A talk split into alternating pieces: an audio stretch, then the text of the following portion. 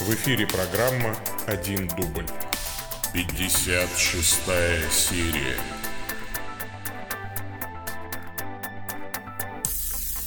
Во имя Отца и Сына и Святого Духа. Аминь. Привет, дорогие мои слушатели. Сегодня у нас 15 октября 2018 года, московское время 13 часов 16 минут. У меня крайне мало времени, буквально через 40 минут у меня важная встреча, и могут прям позвонить во время записи. Но потом у меня еще одна встреча, а потом преподавание, а потом, ну, в общем, я, кстати, даже не знаю, когда я смогу смонтировать и все это и выложить, и успею ли вообще. Поэтому давайте сегодня с вами я, Павел Бегичев, митрополит церковной провинции Святого Михаила Архангела, епископ Московского церковного округа централизованной религиозной организации Евангелическая лютеранская церковь Аугсбургского исповедания. И это 56-я серия моих ответов на ваши вопросы, как в прямом эфире, только в записи, одним дублем. Не откладывая дело в долгий ящик, начнем, пожалуй. Итак, Леонид Сопов интересуется. Яндекс тут стал с большой вероятностью это письмо написал человек. Это верно? Да, верно. Я знаю, кто такой Леонид Сапов. Яндекс стал мне задавать вопросы теперь тоже вместе с вами. А, итак, Леонид Сопов интересуется, Владыка Павел, приветствую. Я не автор этого вопроса, пересылаю его так, как вопрос кажется интересным, у меня нет экспертизы по греческому языку, чтобы корректно ответить и, наверное, нужно смотреть в греческий текст. Э, Евангелие от Матфея 13.28. Враг человек сделал это. Я встречал в каких-то вариантах враг человека сделал это. Подскажите, пожалуйста, как правильно, где опечатка, а где верный текст. Действительно, в некоторых печатных изданиях есть второе прочтение. Современные переводы пишут просто «Дело рук врага, спасибо». С уважением, Леонид Сопов. Леонид, я посмотрел, никаких текстологических разночтений нет. Все, вот все абсолютно э, копии текста Евангелия от Матфея здесь единодушные. Там стоит слово «враг» и стоит слово «человек» в именительном падеже. Таким образом, это классическое приложение, соответственно, синодальный текст никакой опечатки не содержит. Это именно эхтрос антропос, да, то есть вот э, дело в том, что вот только эхтрос это э, несуществительное, э, Эхтрос, строго говоря, это прилагательное, которое э, можно перевести как ненавистный, ненавидимый, ненави... вот, враждебный и так далее. А вот антропос – это существительное. И то, и другое э, стоит в именительном падеже. Так что это либо приложение, да, враг человек, ну, то есть вот это нормально перевод, перевести. Но вообще, строго говоря, вражеский человек сделал это. Вот так правильнее перевести. Или враждебный человек сделал это. То есть э, прилагательный их трос э, перевести как э, согласованное определение к подлежащему человеку. Э, не знаю, что еще сказать по этому поводу. Э, мне кажется, что синодальный перевод не содержит никакой опечатки. Э, можно вполне перевести как враг человек, но никак уж нельзя перевести как враг человека. Да? То есть, ну вот скорее человек-враг или вражеский, враждебный человек сделал это. Вот так надо. Ну, так будет точнее. Вот. Пойдем дальше. А, все-таки это же притча. Не надо баптистские штампы, значит, про врага душ человеческих сюда, мне кажется, встав... вставлять, да, и... ну, ну, ну да ладно. Пойдем дальше. Тимофей интересуется – Э, «Мир вам, владыка, я научен молиться перед едой со словами и темой благословения пищи, но как-то задумался, что значит благословленная пища. Писании нашел, что Христос, вознося молитвы перед едой, только благодарил. В первом послании Тимофею Павел учит, что пища освящается, когда за нее благодарят. В общем, если коротко, то вопрос таков. Как правильно молиться перед едой? Э, конечно, перед едой нужно благодарить. Это самое правильное, что мы можем сделать, потому что, эм, наверное, здесь еще накладывается вот то обетование из длинного финала Евангелия от Марка, а, где говорится, если что-то смертоносное выпьют, не повредит им, и поэтому на всякий случай вдруг нам э, что-то смертоносное предложат, некоторые люди еще предпочитают освещать.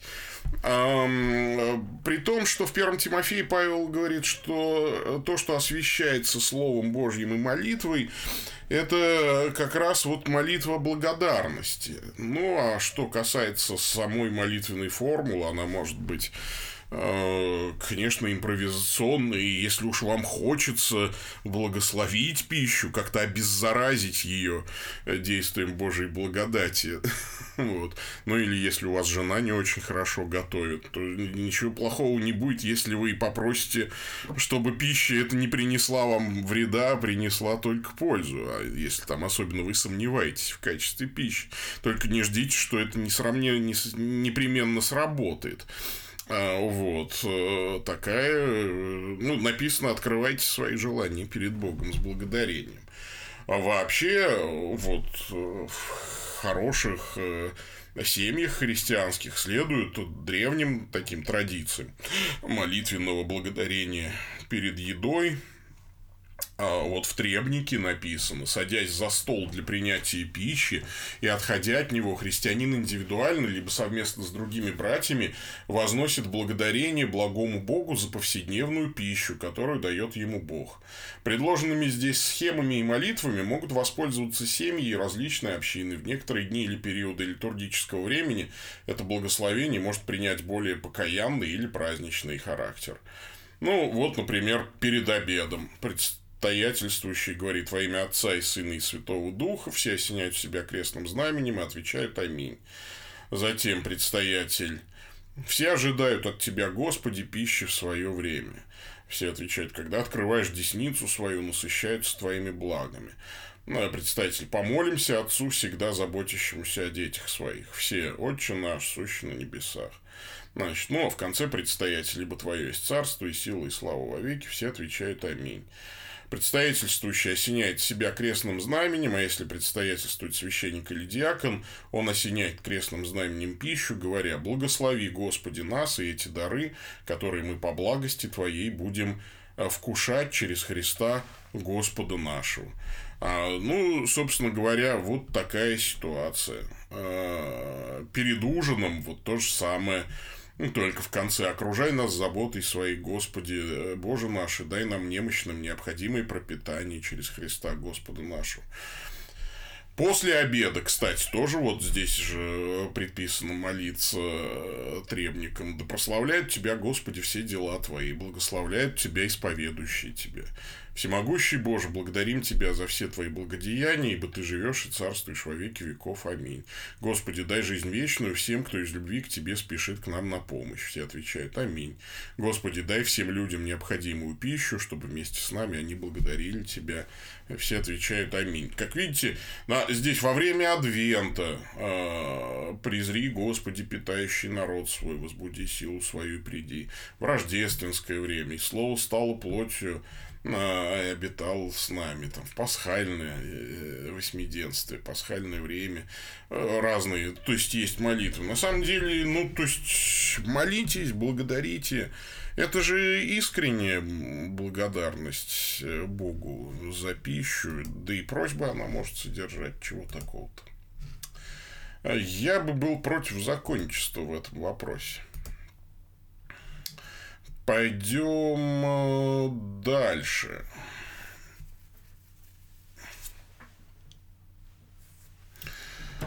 Служащий пишет, интересуется. Здравствуйте, ваше высокопреосвященство, пишет вам служащий.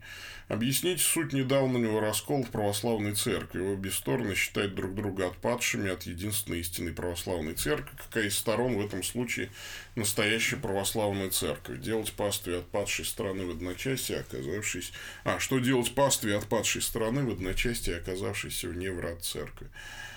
А, еще раскол-то сам не произошел по себе. Вот сегодня мы ждем решение Священного Синода, и вот я еще жду.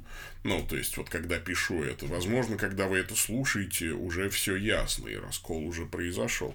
Пока еще раскола нет, он пока еще ну, вот зреет, не разорвано еще евхаристическое общение. Вот. А суть претензий Москвы к Константинополю в том, что э, ни один епископ не может снимать э, анафему Э, с человека, если не он ее налагал. Э, вот. Э, это нарушение канонов. И, конечно, брать свои слова назад нехорошо. Вот, вопреки исторически сложившемуся уже такому статусу кво. И вообще э, претендовать на папство, на такой папский э, авторитет нехорошо. Когда-то православные церкви отложились от Рима именно из-за того, что им не нравилась идея главенства одного епископа над другими. Э, вот. А теперь вдруг неожиданно Константинополь претендует на такое главенство на самом деле это нехорошо. И мои симпатии здесь целиком и полностью на стороне Москвы. Я искренне не понимаю Константинополь, и я вижу, что все это делается в угоду политической ситуации, в угоду ну, политикам на Украине, в угоду политикам, э, скажем так, с антироссийски настроенным там, и так далее. И а, мне кажется, что играть на руку каким-либо политикам церковь, конечно же, не должна. А, и вот здесь это политически ангажированное решение, потому что Константинополь сколько лет не замечал вот этого так называемого патриарха Филарета, который был анафематством в русской православной церкви и пытался создать независимую автокефальную украинскую церковь. Сколько времени Константинополь просто его игнорил и даже унижал. А теперь вдруг, вот когда политика повернулась к фонару Э, значит, лицом, а не задом, э, вот вдруг Константинополь встрепенулся и решил дать автокефалию Украине. Э, так не делаются такие вещи. Силой такие вещи не продавливаются. Нужно договариваться с теми, кто хочет договариваться. А Москва хотела договариваться. Вот если бы Москва там тоже встала в позу и не захотела ничего там, ну там, э, но ведь и патриарх летал, и сколько было вот переговоров. В данном случае, как вот, э, как это, там, может быть, кому-то не покажется странным, но мои симпатии все целиком и полностью на стороне московского патриархата. И, возможно, сегодня именно Москва разорвет евхаристическое общение с Константинополем. На мой взгляд, у Константинополя действительно сейчас масса проблем. Это э, разрешение на второбрачие священников, это положительные высказывания о благословении однополых браков, это вот такие притязания на статус папы, то есть э, епископ Константинополя может э, единолично принимать решения, которые может принять только там все православные совещания. Ну и так далее. Что делать, если вдруг э, сейчас там кто-то окажется в одночасье вне врат церкви? Формулировать новую вселенскую ортодоксию. Я об этом говорю. Ортодоксия – это не тот, кто э, исторически, там, что называется, освещен э, ну, какими-то титулами. Э, есть несколько признаков ортодоксального, в данном случае, да, ортодоксального христианина, конечно, да, у него должно быть легитимное апостольское преемство. А, поскольку церковь должна быть видимой всегда. Да? А, во-вторых, у него должно быть полностью ортодоксальное учение, согласное с всеми эм, оросами семи вселенских соборов и э, вот с тем каноническим правом, которое э, вот, Содружество этих церквей приняло держаться. А потом, э, собственно говоря, вот у него не должно быть ересей или теологуменов, возводимых в обязательный какой-то ранг до, э, соответственно, Вселенского собора. Ну, в общем, и так далее, и тому подобное. То есть, это, э, то есть, ортодокс – это тот, кто верен богословию и практике неразделенной Христовой Церкви, не привносит ничего нового не посовещавшись и не придя к единодушию с другими ортодоксальными церквами, а, вот. Ну, а все остальное это конфессиали... такой узкий конфессионализм, сектанство, папизм и так далее. Я это категорически не приемлю. Хотя это приводит к расколам, к сожалению. Вот эта позиция, казалось бы, э, при, вот такая конвергентная, да, она приводит к расколам. Это мы видим и на примере даже некоторых наших братьев Э, они, им так дорого вот их представление о церкви, что они готовы предать анафеме своих же братьев. Мы вот э, в этом смысле всегда открыты, мы никого э, за ну, за ерунду анафеме не, не предаем, да, то есть, вот, ну, мы за то, чтобы действительно, если у человека есть отступление от, от ортодоксии, ну, пожалуйста, тогда э, не называй себя ортодоксом. Пойдем дальше. А, значит, Виктор Иванович Несмелов, православный богослов, профессор Казанской духовной академии, в статье «Крестная смерть Иисуса Христа как искупительная жертва за грехи всего мира» описывает проблему юридического понимания западного э, понимания спасения. Слушайте, ну, тут довольно большая цитата. На самом деле, это... Вот видите, мне уже звонят. Сейчас я прошу прощения, один дубль не получился. Видимо, буду я э, склеивать все-таки.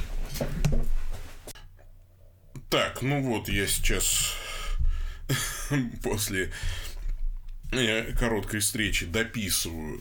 Значит, мы возвращаемся к вопросу служащего по поводу э, богословия, неприемлющего юридическую э, теорию искупления.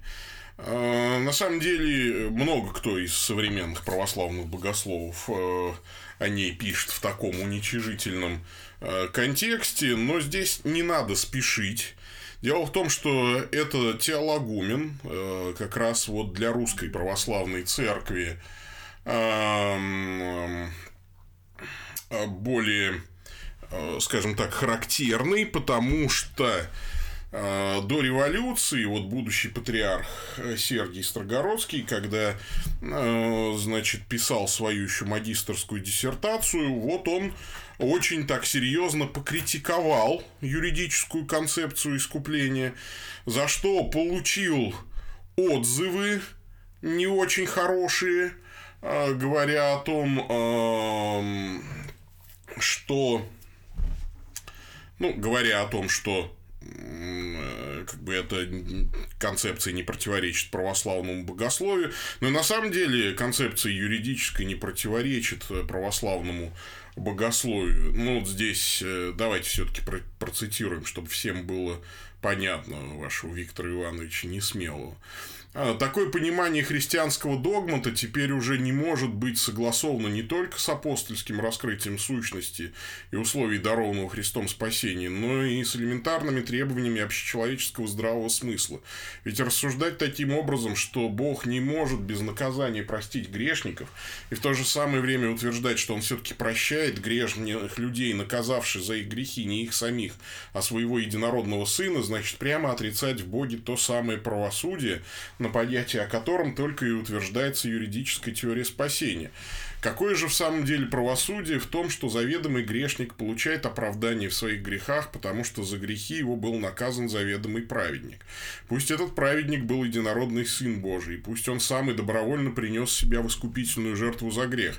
Этим нисколько не выражается и не доказывается Божье правосудие, потому что все равно здесь неизбежно возникают вопросы глубокого недоумения. Каким образом Бог мог согласиться на принесение его собственным сыном искупительной жертвы за чужие грехи? Ведь для этого ему нужно было бы перенести, перевести свой праведный гнев с действительно виновных перед ним людей на своего непорочного сына, а как возможен в Боге этот гнев на невинного, и как возможно в этой, этой карой невинного удовлетворить неподкупное Божие правосудие, как оно, несомненно, должно требовать кары именно того, кто действительно повинен в смерти. Под давлением этих вопросов современной религиозно-философской мысли, естественно, не может помириться с юридической теорией спасения, потому что она, естественно, находит в этой теории решительное отрицание правильного понятия о Боге как осуществление всесовершенным и стало быть действительно правосудным. А, это распространено. Вот, ну, вот э, смотрите, да, это на самом деле малограмотная позиция, которая сейчас мейнстрим в русской православной церкви, после того, особенно как Сергий э, стал патриархом и его точка зрения возобладала, скажем так, среди православного духовенства в России. На Западе это, конечно, не так. И э, мы понимаем с вами, что юридическая концепция, она изложена в Священном Писании, апостол Павел ее излагает. Бог оправдывает нечестивого, да, заведомо виновного оправдывает Бог. И вот эта концепция перенесения грехов Э, на, не на того, кто безгрешен, на еще из Ветхого Завета идет, когда человек, приносящий чистого, непорочного там агнца, возлагал на его голову руки и символически переносил свои грехи на него. И э, животное, которое не виноват в твоих грехах, было убиваемо за твой грех. Вместо тебя, да, эта концепция еще со времен Авраама и Исаака, да, когда Агнец, э, запутавшийся э, рогами в терновнике, был вместо Исаака принесен в жертву. И Христос назван Агнцем Божьим, который берет на себя грехи мира. И, конечно, вот вся ветхозаветная идея о том, что да, невинный, чистый берет на себя грехи мира и страдает за эти грехи он э, изъязвлен был за грехи наши, мучим за беззаконие наши, наказание мира нашего было на нем, ранами его мы исцелить. Да, весь, собственно, все Писание об этом говорит, и только э, почему-то вот в некоторые э, богословы современной русской православной церкви об этом хотят ум- умолчать. На самом деле, да, есть, конечно, и антологическая концепция спасения, спасения, которое рассматривает э, искупительную жертву Христа и как исцеление, да, то есть, но все здесь увязано, здесь увязан и юридизм, и антология, да, и вот э, и исцеление и так далее. Так что я бы не очень э, сильно переживал э, и вот от таких слов. Но на самом деле и православному богословию свойственна эта концепция. Вот я уже говорил, что на магистрскую диссертацию будущего патриарха Сергия а, были, было, была написана очень нелицеприятная рецензия от его же собственных педагогов православных. Пойдем дальше. А, ну, вот тут дальше третий вопрос. Приводите вы несколько э, высказываний Иоанна Златоуста, Григория Богослова и Анны Дамаскина Ефрема Сирина о мощах святых. Вот. Э, вопрос, собственно, есть ли в вашей церкви подобие антиминца? Как правильно понимать эту православную практику использования мощей в религиозной жизни? У нас в церкви нет антиминца, э, вот, и мощей святых мы не используем. Э, и это не потому, что я как-то там принципиально против, а и потому что, ну, нет просто, ну, что, где я их возьму вам, мой святых-то. Э, вот. Э, этого вообще нет в западной традиции. Э, на Западе, э, вот, богословской, хотя я абсолютно легитимный, э, значит, священник в смысле апостольского преемства, на Западе нет традиции антиминса, и корпорал, на котором служит мессу западный священник, это все-таки не антиминс, строго говоря. Вот. Корпорал это... Хотя корпорал выполняет функцию антиминца, но в нем не зашиты мощи святых. Это просто такая такой переносной покров, что ли, да, на котором можно служить э, Евхаристию. И, конечно, я вот корпоралы выдаю священникам, которых я рукополагаю. Э, и там нет тоже антиминса, но я корпоралы подписываю, например, чтобы ну, вот это вот все было.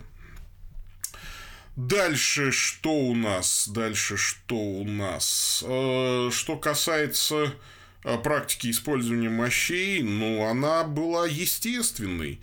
Э, вот как раз сейчас мы историю литургики проходим, это уже со второго века практика, э, потому что особенно на Западе, почему вот, кстати, на Западе нет культуры антиминса, потому что служили прямо на саркофаге, то есть функцию алтаря э, вот в римских катакомбах, на кладбищах выполнял саркофаг с телом мученика.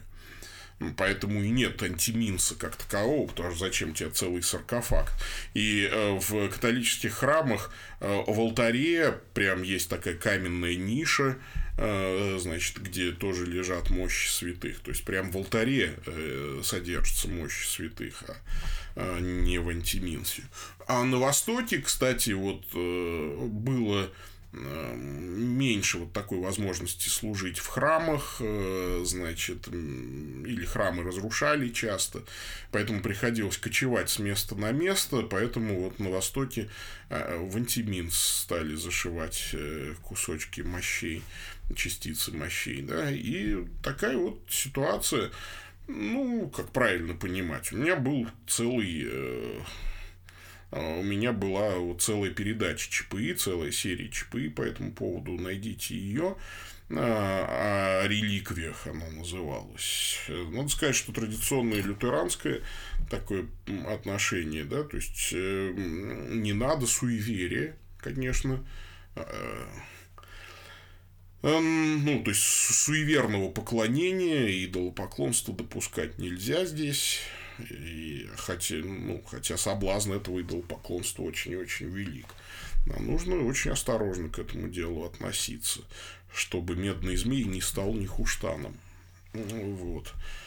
Поэтому вот те злоупотребления, э, касающиеся святынь, э, которые видел там Мартин Лютер в XVI веке, конечно, спровоцировали в нем такое отвращение к э, реликвиям материальным. э, к концу даже его жизни. Хотя первую часть своей жизни, даже вот реформаторской жизни, он вполне спокойно к реликвиям относился. Но просто было очень много подделок, да, там 40 пальцев Иоанна Крестителя, когда, да, там, или 15 могил апостолов, находящихся в Германии. Ну, слушайте, у Христа 12 апостолов, 15 из которых похоронены в Германии, это, это конечно, перебор.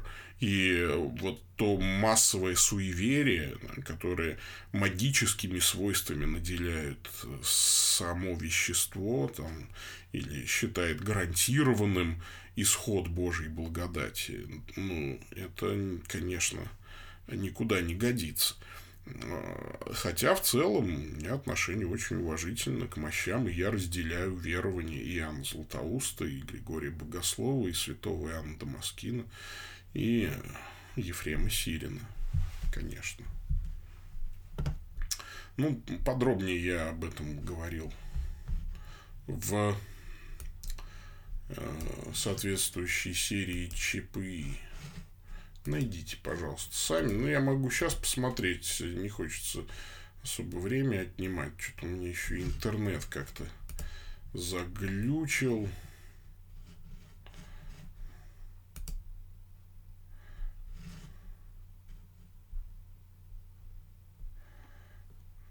Где вот у меня ЧПИ?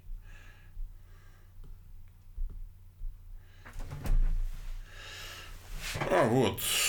Вот плейлист ЧПИ. Сейчас посмотрим мы быстренько.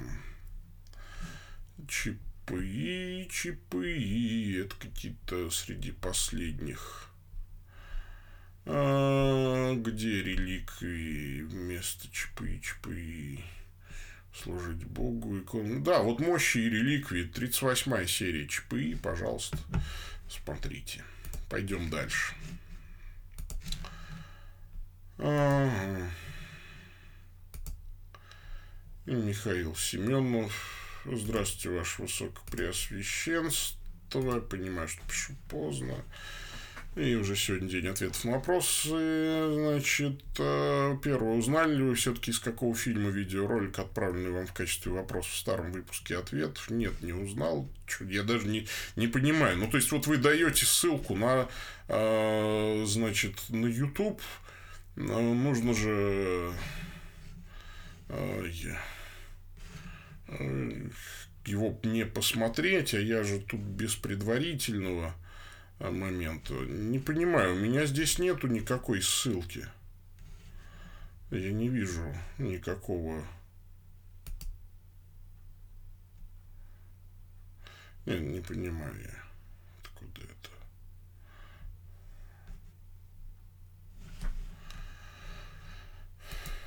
А, вот. По-вашему, возможно ли продать свою душу, так как, например, рассказ... Ну, в общем, не знаю я ответ на ваш первый вопрос, Михаил. Ну, слушайте, ну, сами ищите. Ну, что за кино? Откуда я знаю, что за кино, боже мой? Я не киновед, извините. По-вашему, возможно ли продать свою душу, так как, например, рассказывается в легендах и произведениях о докторе Фаусте? Вот и все мои вопросы. Всего вам доброго. Я думаю, что можно, да. Я видел людей, которые это делали. Только пока человек жив, э, всегда для него возможно искупление. Вот. Ага. То есть это не навсегда. Человек может быть искуплен, пока он жив. Если обратиться ко Христу, потому что всегда есть кровь искупления. Ну вот, плата за душу нашу. Пойдем дальше. Алексей Харин интересуется. Ваше Высокопреосвященство, здравствуйте. Вопрос один. Могли бы вы поделиться некоторыми советами для молодого отца, что нужно знать и делать, чтобы быть хорошим отцом с христианской точки зрения? Так, хо-хо. Да я, если был хорошим отцом с христианской точки зрения, я бы непременно поделился с вами. Но я же плохой отец с христианской точки зрения. Я регулярно у своих детей прошу прощения за то, что я плохой отец и за то, что я совершаю ошибки как отец, и за те отцовские ошибки, которые я совершаю, а совершаю я их гораздо чаще, чем хотелось бы, хотелось бы никогда, но я их совершаю почти каждый день. И мне кажется, что это, наверное, главный секрет доверительных отношений с детьми, не окружать себя таким забором табу, вот ореолом безгрешности, типа, что папа всегда прав. Да, папа всегда принимает решение и берет на себя ответственность, но это не означает, что папа всегда прав. Да, слова пап... за папой последнее слово, и после этого последнего слова не обсуждается уже. Но при этом все должны понимать, что папа может облажаться – и когда он говорит это самое последнее слово, его последнее слово обязательно к исполнению в семье, но оно иногда может быть неправильным. И когда всем стало ясно, что это последнее папино слово было неправильным, надо иметь мужество папе признаться, что это так. И попросить прощения. Э, в общем, мне кажется, что главный совет для молодого отца, как он дал в, свящ... дан в Священном Писании, не раздражайте детей своих. А что раздражает детей? Когда родители не признают своих косяков. Родители должны уметь признавать свои косяки. И те высокие моральные требования, которые ты предъявляешь к детям, нужно предъявлять и к самому себе. И когда ты им не соответствуешь, нужно точно так же себя ругать и э, давать понять детям, что вот сейчас ты и сам облажался очень сильно. А, мне кажется, вот это главный секрет. А дальше э, еще надо молиться о своих детях, чтобы они были верующими и здоровыми. Это моя молитва. Господи, чтобы были только верующими и здоровыми. Все. А дальше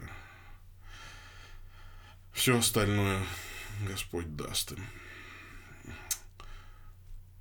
Вопрос второй. Входите тесными вратами, потому что широки врата и пространен путь, ведущий в погибель, и многие идут ими.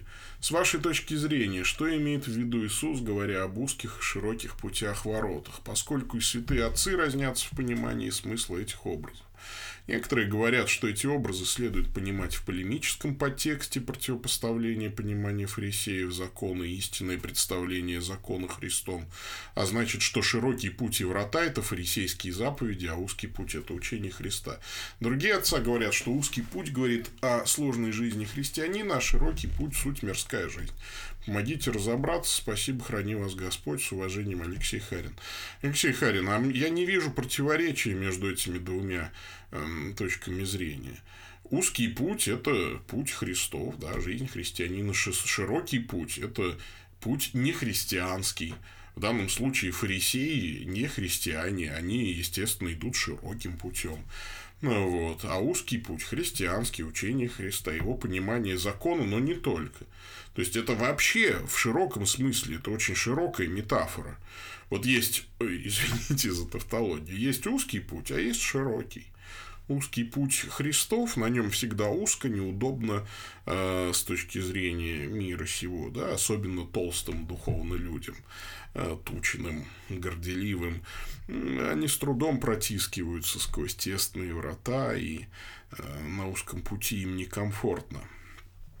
Поэтому нужно в духовном смысле худеть, э, значит, э, э, от, гордыню свою сажать на диету смирения, ну и так далее. Пойдем дальше. А, брат Марат интересуется. Приветствую вас, Владыка Павел. Спасибо за ваши ответы. Вот еще несколько вопросов немного вопросов. Первый вопрос касается чуда хождения по воде. Это единственное чудо, которое упоминается в трех Евангелиях, но не упоминает об этом чуде евангелист Лука. Как вы думаете, с чем это связано? Ведь очень аккуратно записывал все остальные подробности, как он мог пройти мимо такого знаменательного события. А, ну как как, вот э, придете на небеса и спросите, я же не апостол Лука, а вот. Это же такая вот э, ситуация. А, как, как же я могу а, за апостолу Луку дать вам ответ? Я могу сделать несколько а, предположений. А, значит, почему Лука не описывает чудесное хождение по водам. Э, во-первых, потому что а, он не хочет э, на этом деле концентрироваться. Ну, то есть, потому что э, хождение по воде э, само по себе э, с точки зрения Луки не описывает вот такое богочеловеческую миссию Христа, на которой Лука сосредоточен. То есть оно ничего не прибавляет к тому образу Христа, который рисует Лука.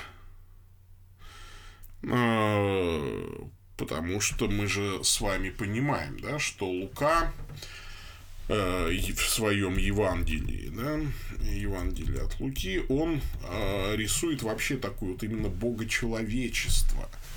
Об этом пишет Марк. Мы видим, что, конечно, Лука знаком с материалом Евангелия от Марка, и э, поэтому он не ставит своей целью ну, как-то повторяться, да, то есть вот у Луки зато много другого материала, которого нет а, в других Евангелиях. Вот, и вообще, надо сказать, что вот телец, да, символ Луки, символ вот Бога человечества, с одной стороны, такого, да, Христа, его искупительной жертвы, ну вот телец, зачем ему ходить по воде, да, то есть не добавляет это ничего к, э, к вот такому теплому образу Христа, который вот э, плоть от плоти наша, да, то есть вот он много о человеческой стороне жизни Христа говорит, поэтому не концентрируясь вот на э, божественный такой, да, его, ну, то есть оставляя божественность Христа, э, ну, как бы на втором плане, которая вот еле-еле просвечивает, как вот небесные голубые одежды просвечивают сквозь э, коричневые одежды на фигуре сына в Рублевской Троице. Ну, на той фигуре, что слева. Мне нравится думать, что это фигура сына. Вот. Ну и так далее. Я могу много предположений здесь высказывать, но точно только у Луки можно спросить. Второй вопрос касается текста из книги пророка Малахии. Но не сделал ли того же один, и в нем пребывал превосходный дух? Что же сделал этот один? Он желал получить от Бога потомство. Итак, берегите дух ваш, и никто не поступай вероломно против жены юности своей. О ком идет речь? Зачем он желал получить потомство и как это связано с темой разводов, о которой здесь идет речь? Ну, слушайте, Марат, ну это общее место такое. Конечно, речь идет об Аврааме. Мне кажется, что его не узнать здесь очень и очень трудно. Ну, то есть, это Авраам, который желал получить от Бога потомство. Ну, кто еще? В нем пребывал превосходный дух, но он дважды поступил вероломно против Сары, э, выдав ее за сестру, хотя она действительно была его сводной сестрой, но э, пару раз для того, чтобы спасти свою жизнь и вот то потомство обеспечить, он поступил вероломно против своей жены. Он ее просто предал дважды. Два раза он ее предал. А, и здесь грозное предупреждение нам, какой бы ни был в тебе превосходный дух, как бы ты не был там отцом всех верующих, но ты грешник, и ты можешь даже совершить весьма и весьма неблаговидные поступки. Конечно, Авраам. Он с ней как бы... Он дважды от нее отказался. Ну, то есть, он предал ее фактически. Да, и только там Божье чудесное вмешательство спасло всю эту ситуацию дважды. Ну, слушайте, ну, тут, мне кажется, аллюзия настолько прозрачная и ясная, что э, двух толкований быть не может. Все, спасибо вам всем, дорогие мои друзья, э, за ваши вопросы. Пожалуйста, молитесь о нас, продолжайте нас поддерживать в молитве и материальными пожертвованиями своими. Присылайте пожертвования по реквизитам, указанным в описании к этому аудио. Пусть Господь вас благословит, дорогие мои. А, храни вас Бог. Так, ну что, нам нужно а, заключительное благословение епископское произнести. Господь с вами – и со духом твоим, отвечайте вы мне. Да благословит вас всемогущий Бог, Отец, Сын и Святой Дух. Аминь, вы мне отвечаете, а я в этот момент крещу микрофон, потому что для меня вы вот как-то там в микрофоне сидите. А, и я вас благословляю крестным знаменем.